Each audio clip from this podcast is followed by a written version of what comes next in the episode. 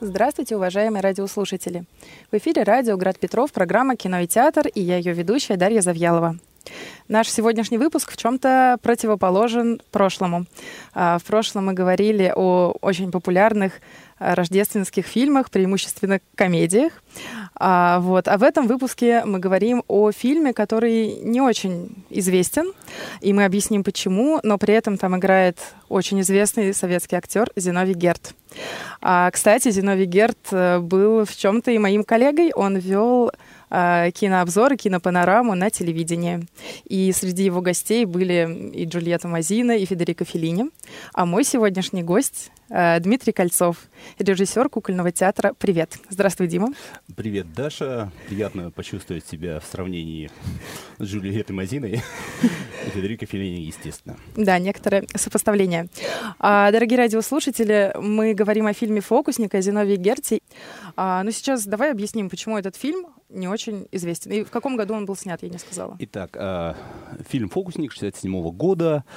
Почему фильм «Фокусник» был неизвестен? Снимал его Петр Тодоровский, казалось бы, не самый плохой режиссер. Снимался Зиновий Герт, э, тогда он уже был популярен своим закадровым голосом. Почему фильм был неизвестен? Э, стандартный советский кинопрокат выпускал, когда вот делал премьеру, две с половиной тысячи копий и рассылал по всему Советскому Союзу. Э, фильм «Фокусник» сделали 30 копий и разослали, ну, кому повезло, тот посмотрел. Собственно говоря, о чем сначала поговорим? О самом Зиновии ну, Герте расскажем да. или перейдем сразу к фильму?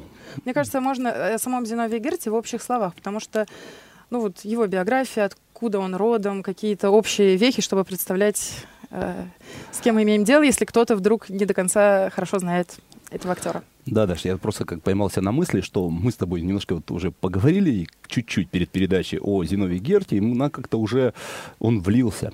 А, на самом деле большинство народа знает Зиновия Герта как великолепного актера эпизодических ролей.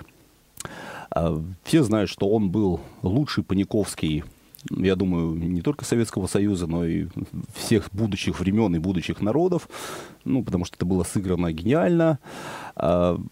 Он на самом деле, как бы, это настоящее имя, фамилия, это, естественно, не Зиновий Герт, естественно, потому что, э, наверное, было модно тогда брать псевдонимы. Забавный факт, кстати, я только что заметил, что Зиновий Герт, он э, родился до э, Советского Союза, а, извините, ушел в другой мир уже после Советского Союза. То есть он пережил Советский Союз. Да. Родился он, в 16-м? Да, да, родился в небольшом городе Себеж, а, это Псковская, тогда еще губерния, ну, умер уже в Москве. Ну, то есть, как в бы, 96-м году? В 96-м. Красивая, долгая жизнь, ну, как, не безоблачная. Звали его Залман, Залман Храпинович. Залман да. Храпинович. Но однажды в Арбузовской студии они решили, что нужно взять какое-то красивое, какой-то красивый псевдоним, не другое имя. Родился он в маленьком городе, переехал за своим братом в большой город Москву. А, собственно говоря, хочется очень кратко рассказать, не вдаваясь в данные длинные подробности. Из интересного в Москве он а, побывал побывал. Он был один из основателей Арбузовской знаменитой студии. Арбузов — это наш прекрасный драматург советский, который, можно сказать, что новая драматургия своего времени. Э, потом э, Зиновий Герд э, оказывается на войне. Там тоже был такой красивый, интересный факт, что Арбузовскую студию всех актеров дали бронь. И, но 10 человек, и вы их из 46 10 человек, 9 парней и одна девушка решили идти на фронт в довольно сознательном возрасте. Тогда Зиновию Герту было 24 года. Он пошел на фронт, а, поскольку он в Москве сначала закончил ПТУ, он был электриком, его определили в саперы. А, до 43 -го года он воевал, потом в бою под Харьковом, когда он, он был действующий военный, то есть он не был просто штабной кто-то, кто наблюдает или рассказывает о том, как это происходило вдалеке. Он был сапер при разминировании прорыва танкового, танкового прорыва под Харьковом. Э, снаряд попадает в ногу, с поля боя кто знает Герта, ну, там слышал о нем, это известный факт, его вынесла молоденькая медсестра, и Герт оказывается в больнице. Вот все помнят вообще, что Герт такой невысокий, с большим носом и все время прихрамывающий. Дело в том, что тогда в бою э, под Харьковом был шанс ему просто потерять полностью ногу. Но жена э, нашего знаменитого конструктора Сергея Королева, э, она была медиком, она сделала около 11 операций Герту на ногу, в результате чего ногу Герту сохранили, но она была короче на 8 сантиметров. Это невероятно, потому что по фильмам не скажешь, что прямо так уж сильно он хромает, что он там вообще инвалид какой-то. Есть еще там прекрасный фильм, вспомнил «Тень», когда он играет министра финансов, немощного, который все время сидит в коляске, но если нужно, он может скачить и сделать такие па. Итак, дальше Герт. Война закончилась. Герту все-таки ногу как смогли починили, но, но он же был умный человек. Он понимает, что в актера будут жалеть. Ну, актер немножко хромой после войны. А Герт очень не любил жалость. Это вот было, по-моему, ему антипатично просто. И он устраивается в театр Сергея Владимировича Образцова. Тогда крупнейший кукольный театр. За ширмой хромоту не видно. Там был прекрасный эпизод, когда э, Герт устраивался в театр. Сергей Владимирович Образцов задал ему, как ему казалось, логичный вопрос. А, а вы какое-нибудь стихотворение знаете? А Зиновий Герт, так, для справки, знает, фак, знал фактически всего Пушкина наизусть, всего Пастернака, Самойлова, Светлова и много Мандельштама. Там не перечислить, он просто знал полностью сборники наизусть. Он мог исправить вас с любой строчки. Ну, не все, конечно, но...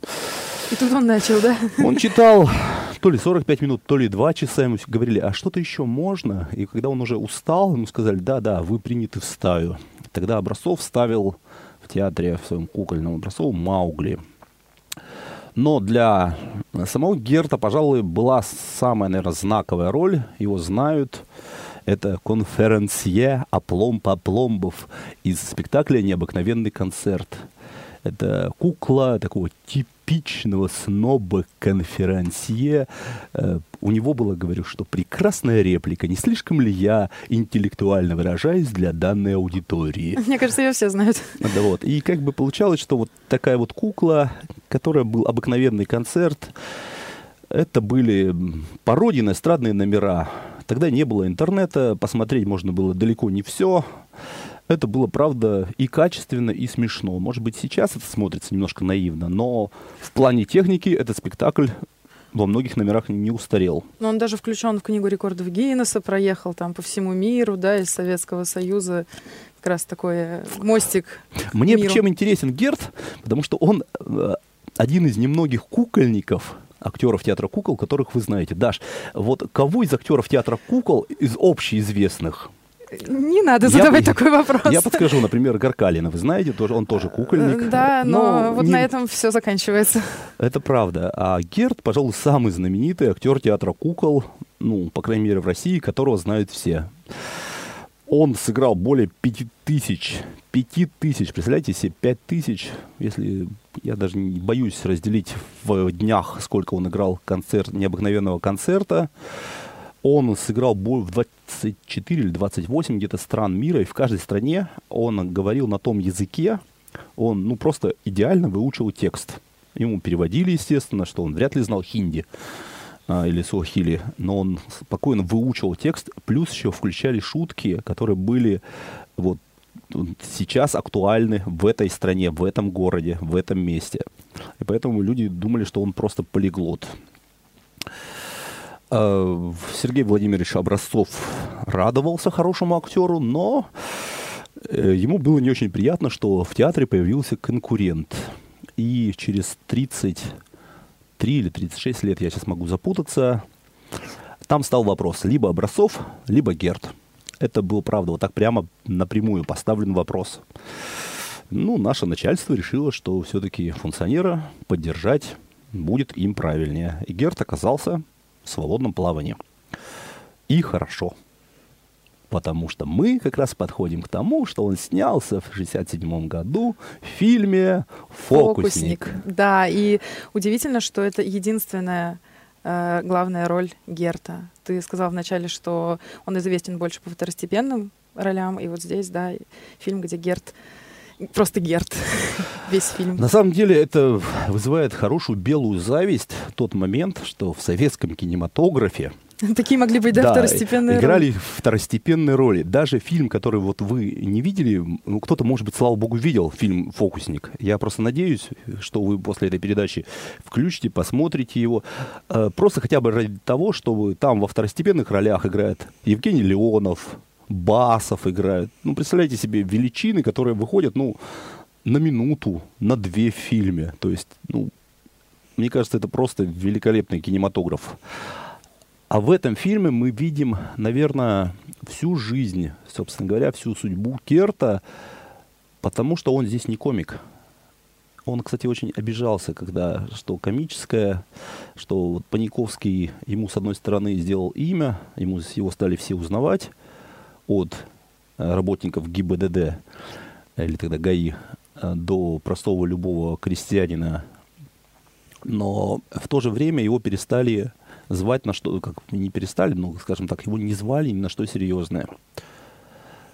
А, фильм «Фокусник», а, там Давайте мы расскажем. Да, да давай да, расскажем немножко вкратце о сюжете. О сюжете.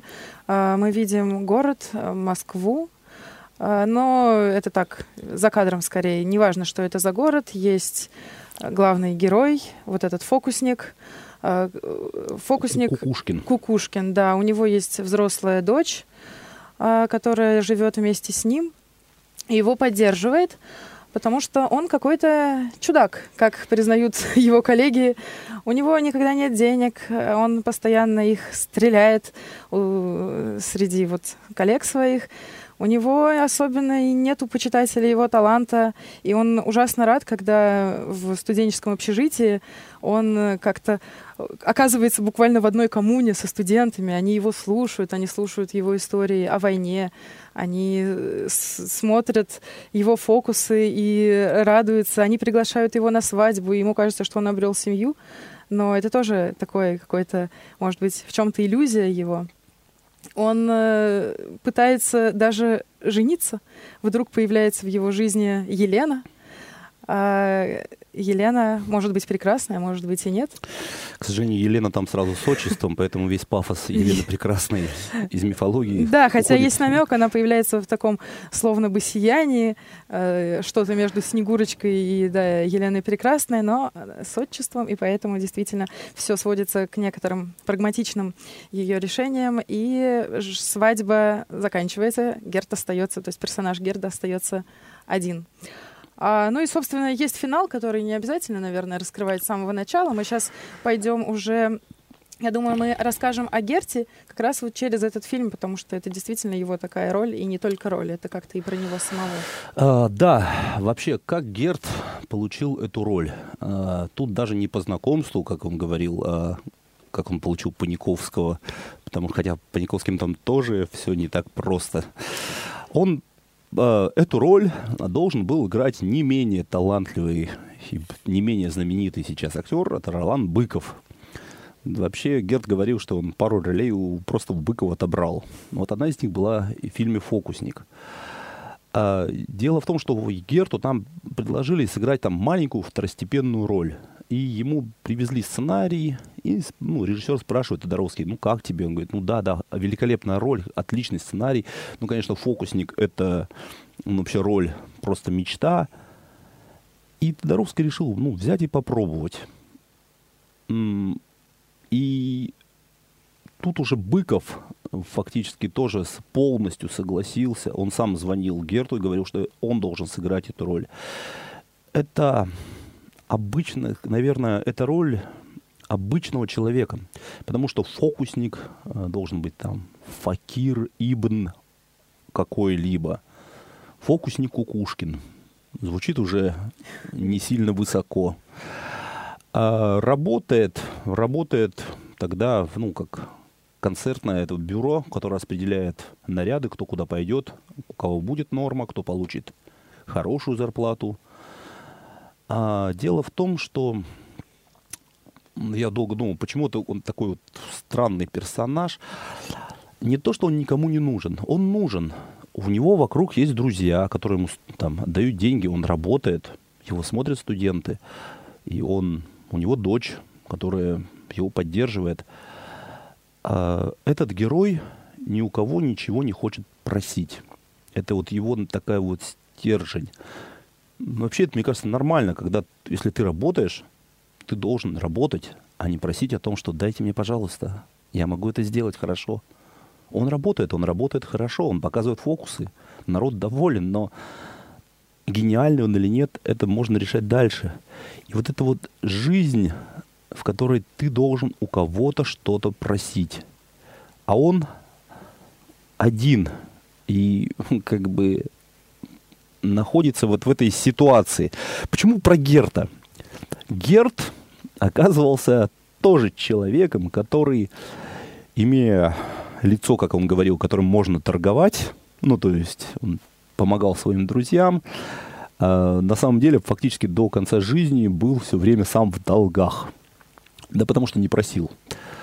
Ну, не просил, вот именно выпрашивая что-то, с кем-то дружа, куда-то ехать. То есть, если он уходил из передачи «Кинопанорама» за то, что он выражал свое мнение, ему сказали, не надо выражать свое мнение. У нас Советский Союз. Он говорит, я не могу за весь Советский Союз выразить мнение насчет этого фильма. Или когда он уходил из Образцова, ну, если человек сказал, то есть я не буду просить, я не буду пристраиваться. Фокусник Кукушкин идет точно так же по жизни. Да он эгоист, ну, если посмотреть да он, как говорил, я подлец могу только в этом совершенствоваться. Ну, то есть, хотя, пожалуй, он не подлец, потому что, опять же, Герт, э, немножко вот я просто, естественно, я не знал Герта лично. Я пересмотрел множество передач, что-то перечитал его, с ним интервью. Э, одна из фраз «Я не сыграл ни одного подлеца в жизни», ну, то есть э, в фильмах. Все его герои какие-то беззащитные в чем-то. Они не правы, как Паниковский. Паниковский ворует, врет, но он дитя. И вот это вот э, момент, когда защитить вот этого внутреннего обиженного человека, э, Герт, в принципе, он и говорил это, право, как бы, это не мое личное мнение, то он сам высказывал, что он защитить слабого человека, сильный защитит себя. Это как-то, возможно, даже связано с, с радиостанцией. Что сам фильм? Андрей Плахов, э, когда писал небольшую рецензию об этом фильме «Фокусник», он весь фильм, он больше про режиссуру рассуждал, он написал, что такой беззащитный фильм, но который не требует защиты. Поэтому здесь э, для меня лично вопрос, да, ты говоришь про э, образ Герта или его героя, про некоторую беззащитность, но такое ощущение, что да, внешне вот такая есть ранимость какая-то, что вот он как ребенок среди жестокого мира, но у него есть и есть парочка забавных моментов, где показана как будто бы другая реальность, в которой он э, находится тоже, и эта реальность э, чудо, это реальность какая-то иррациональная, и он э, вот там, он защищен как будто бы ею. Вот у меня сложилось такое ощущение. А еще вот про невозможность просить, да, как будто бы, когда ты просишь, а, ты уже чуть-чуть отказываешься от себя, а когда ты не просишь, ты вот э, говоришь, я имею право быть тем, кто я есть, и мне не надо больше, но и не, не убирайте от меня тоже, мое. Вот. И мне кажется, действительно в Советском Союзе э, это была дефи такая дефицитарная роль. Почему только в Советском Союзе? Мне кажется, Может что быть, и сейчас... сейчас... Да, когда ты не встраиваешься в социум, да, да, и сейчас тоже. Не, не пытаешься понять эти правила, ты просто ты соглашаешься с ними, ты не споришь с ними. Здорово, что в этом фильме нету никакого пафоса, что не, нету такого, что вот он одинокий герой, не понятый ни публикой, никем. Нет, его действительно любят, есть круг друзей, есть дочь.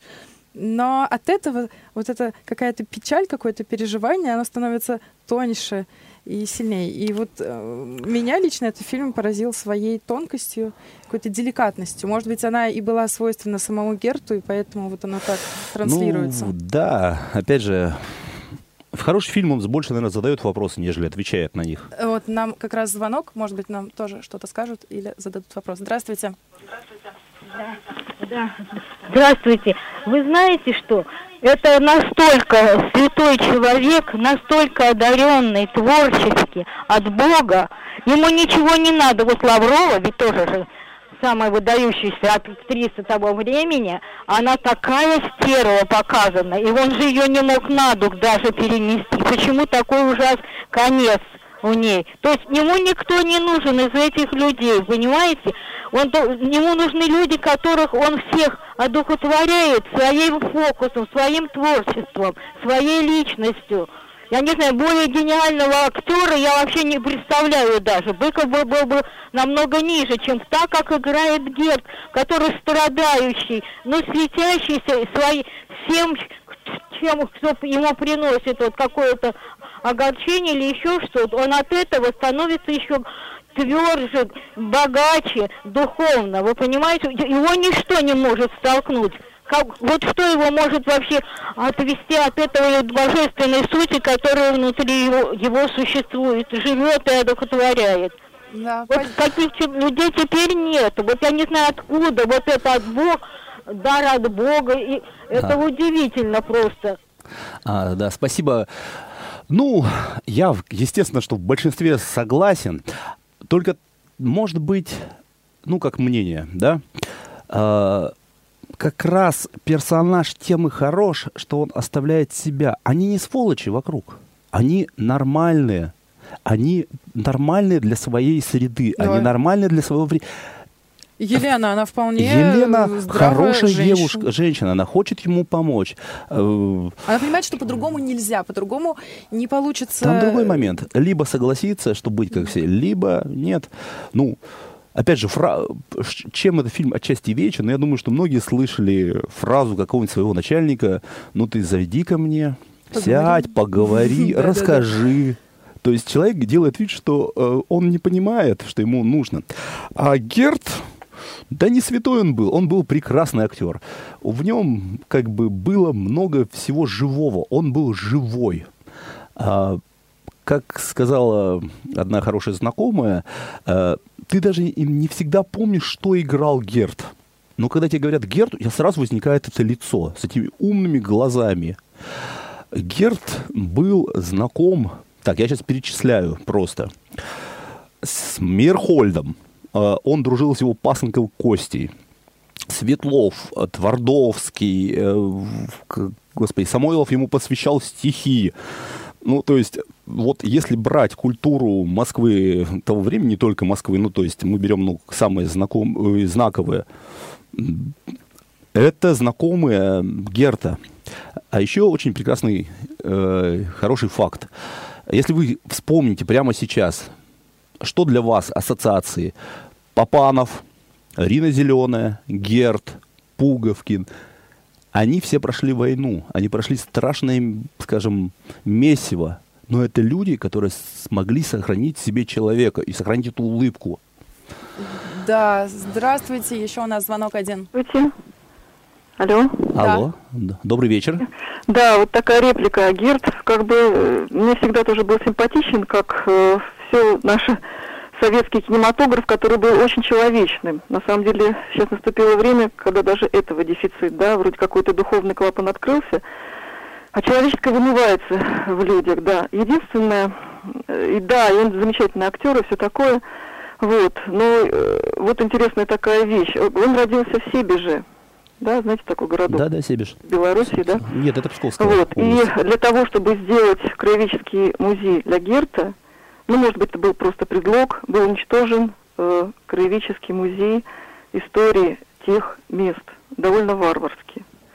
Вот, так что вот иногда люди выражаются именами наших любимых актеров для того, чтобы разорить более глубокие пласты культуры. Вот это тоже можно иметь в виду, когда мы э, разбираем наши душевное прошлое, которое нам помогло войти в том числе и в храм, в церковь, вот, чтобы подмены не было. спасибо. Вспоминается фильм «Барон Мюнхгаузен». Мы как раз говорим, да, про сделать э, выбор измениться, да, эстетика все или нет. И когда барона Мюнхгаузена стали обожествлять, он, ему пришлось воскреснуть, чтобы не дополняли. То есть я про то, что э, ответственность человека не распространяется на то, что делают вокруг него. Нет, ну правда, как бы он не надо делать культа, надо просто, как бы, как говорится, человек жив, пока мы его помним. Потому что все памятники, все это, ну, это временно. Это кто-то будет потом проходить мимо и говорить, кто это, что такой смешной человек, какой грустный человек. Главное, чтобы ну, помнили именно самого актера. А вот тут уж было кого помнить, что да, мы остановились с тобой на да. прекрасной ноте. Ты сказал про э, то, что все эти актеры а, э, прошли войну, и вот про человечное.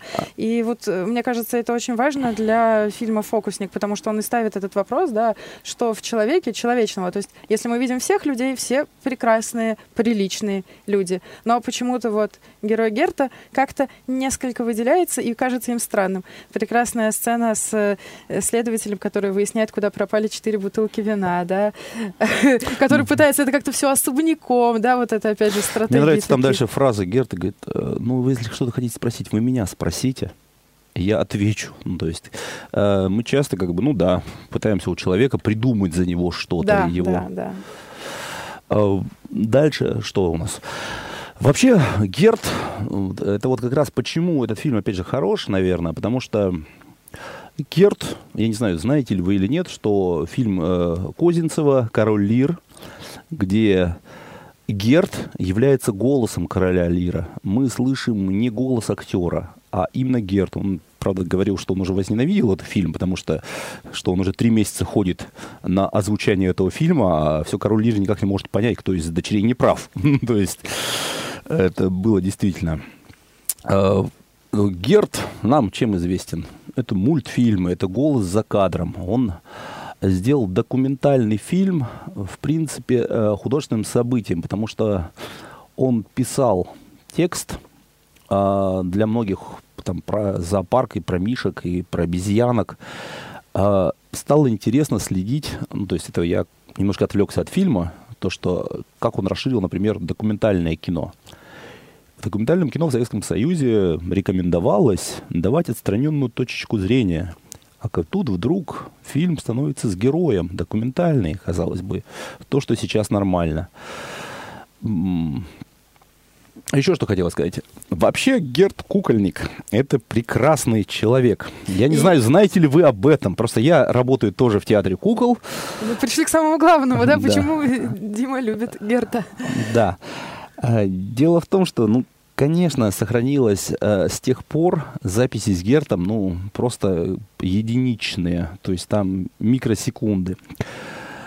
Герт был э, прекрасным как раз актером, который э, доказывает, что к актерам театра кукол часто относятся с большим так скажем так, подозрением, что сейчас, сейчас будет какой-нибудь голосок. То есть Герт э, совершенно вводил нормальное э, повествование актера, точно такое же, просто в театре кукол. Вот он, он был первый Адам. Э, это божественная комедия Исидора Штука, который шел где использовали, например, первую в мире поролоновую куклу. Это вот наше было такое. И он играл Адама был прекрасный, смешной спектакль, спектакль-пародия. Но, опять же, э, смешное возникает не в тех моментах, когда ты пытаешься насмешить, а когда ты смотришь на ситуацию немножко с другого ракурса.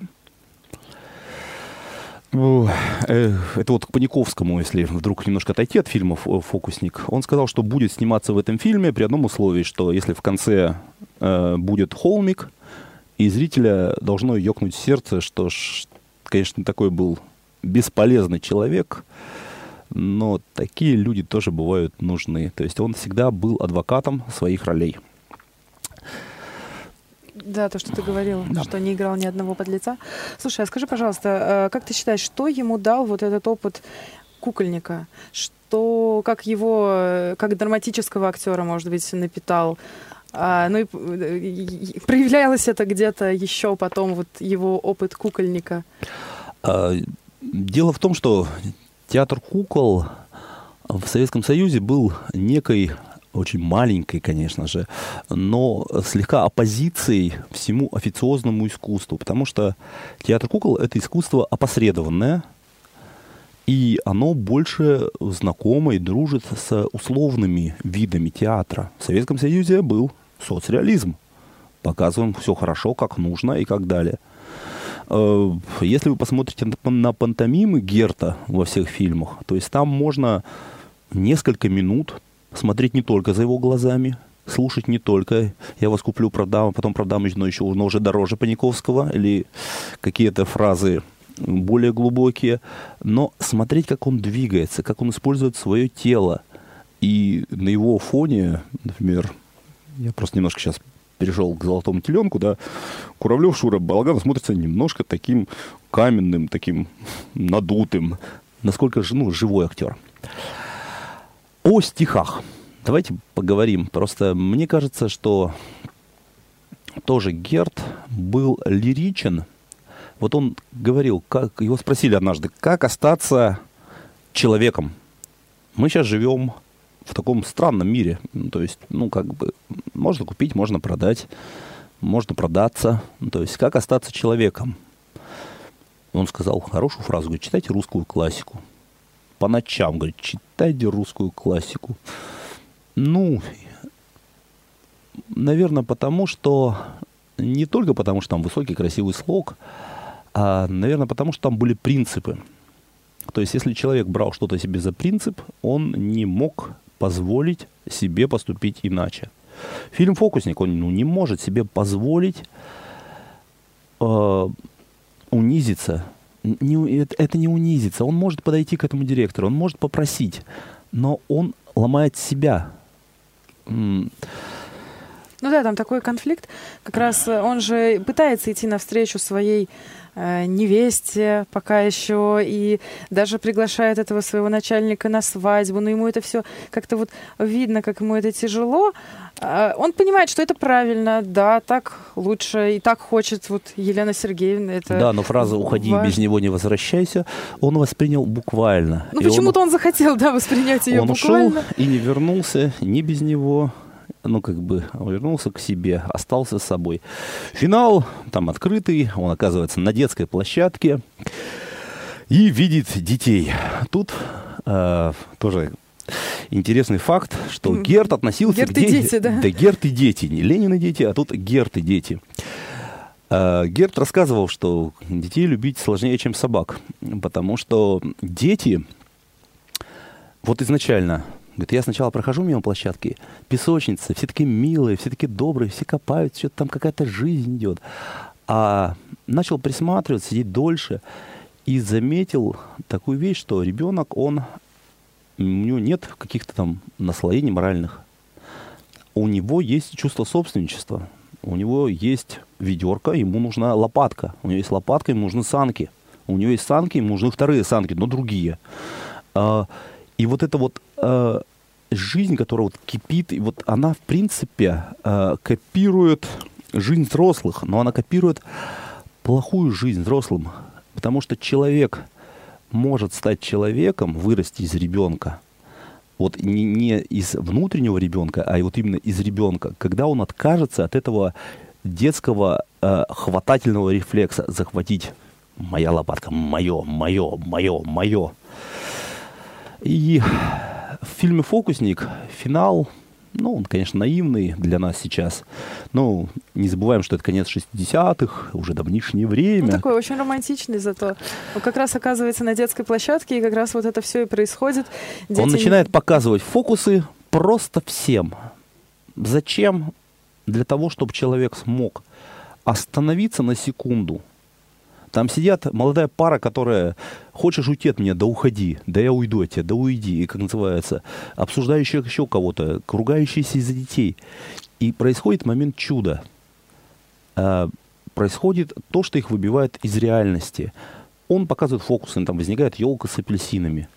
И все замирают.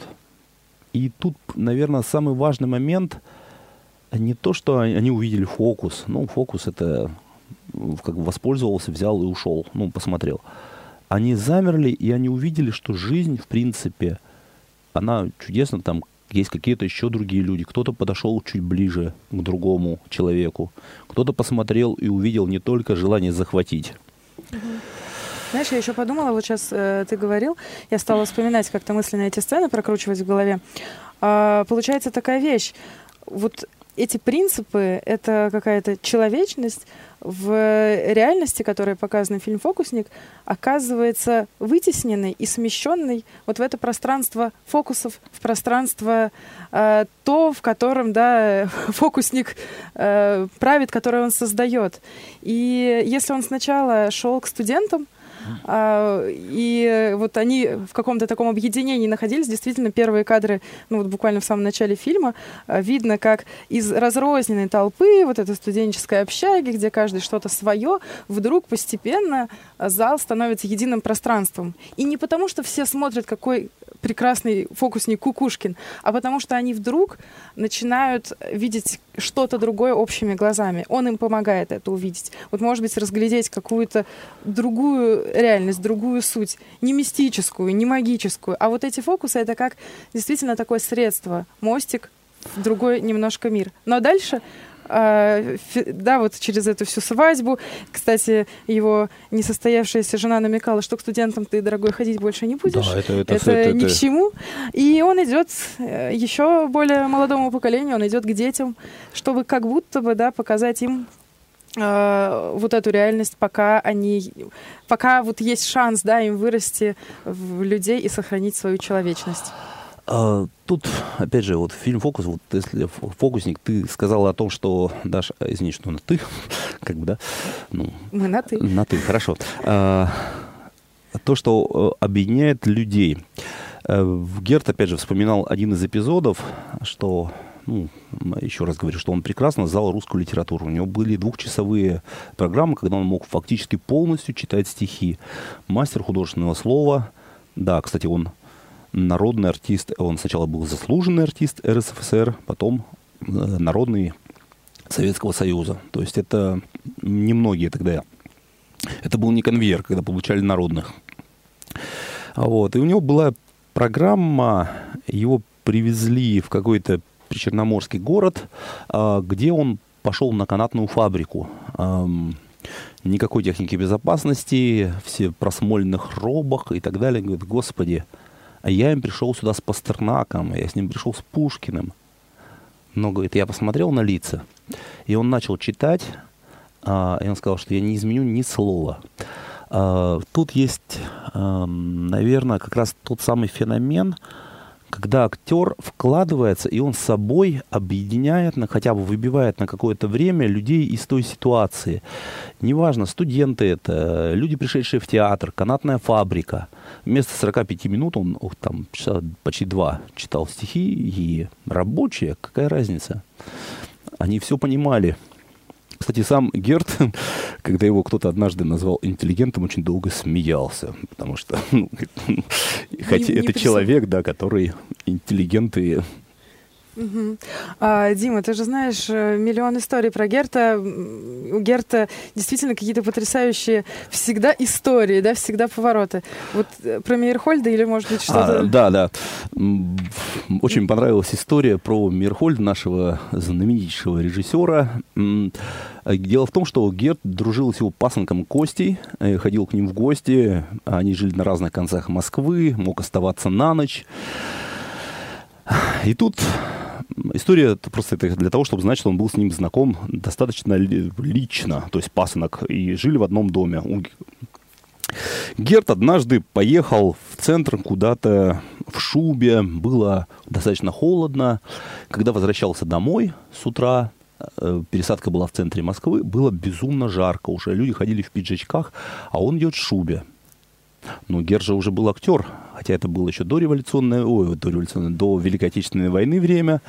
Ну, молодой актер, это же первый курс, или как можно сказать, показать себя. Он начал играть, что он смотрит вывески.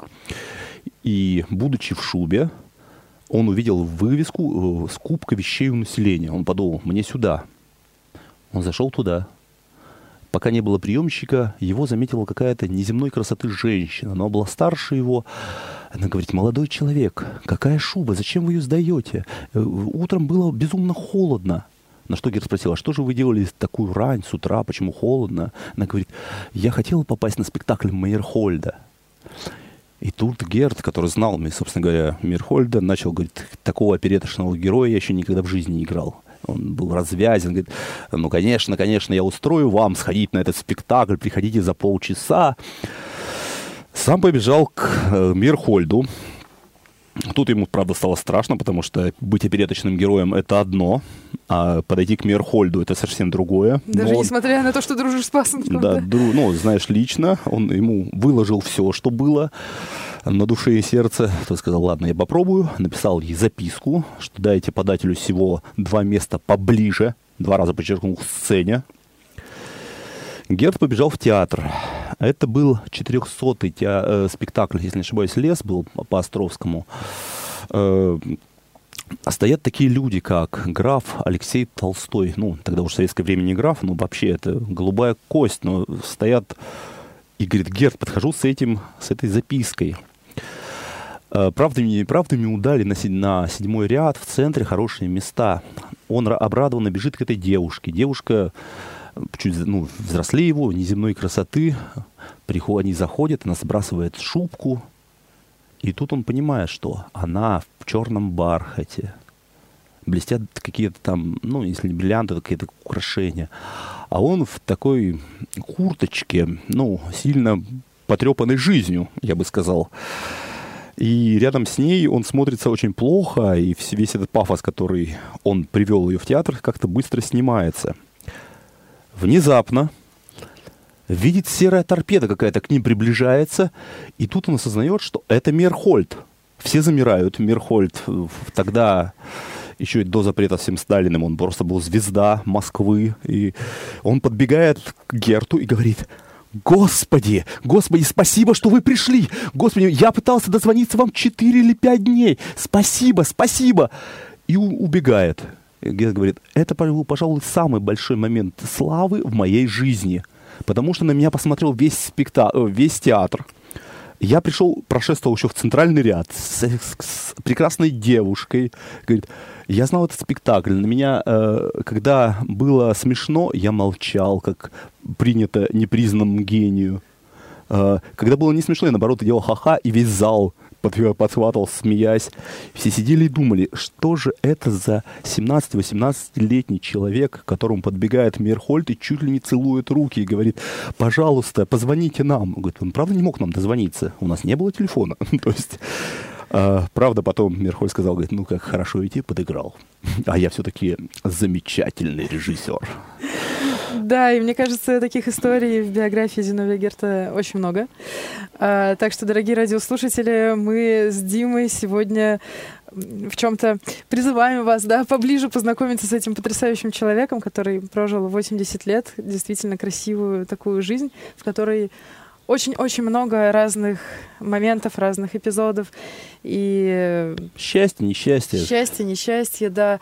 Сегодня мы говорили о фильме, где Герт играл свою единственную главную роль. А, это фильм «Фокусник» 67 года. Гостем программы был Дмитрий Кольцов, а, режиссер кукольного театра «Привет». Да, на этом наш выпуск подходит к концу. Спасибо большое за внимание. До встречи на волнах радио Град Петров. До свидания, дорогие друзья. Друзья. Друзья. Друзья.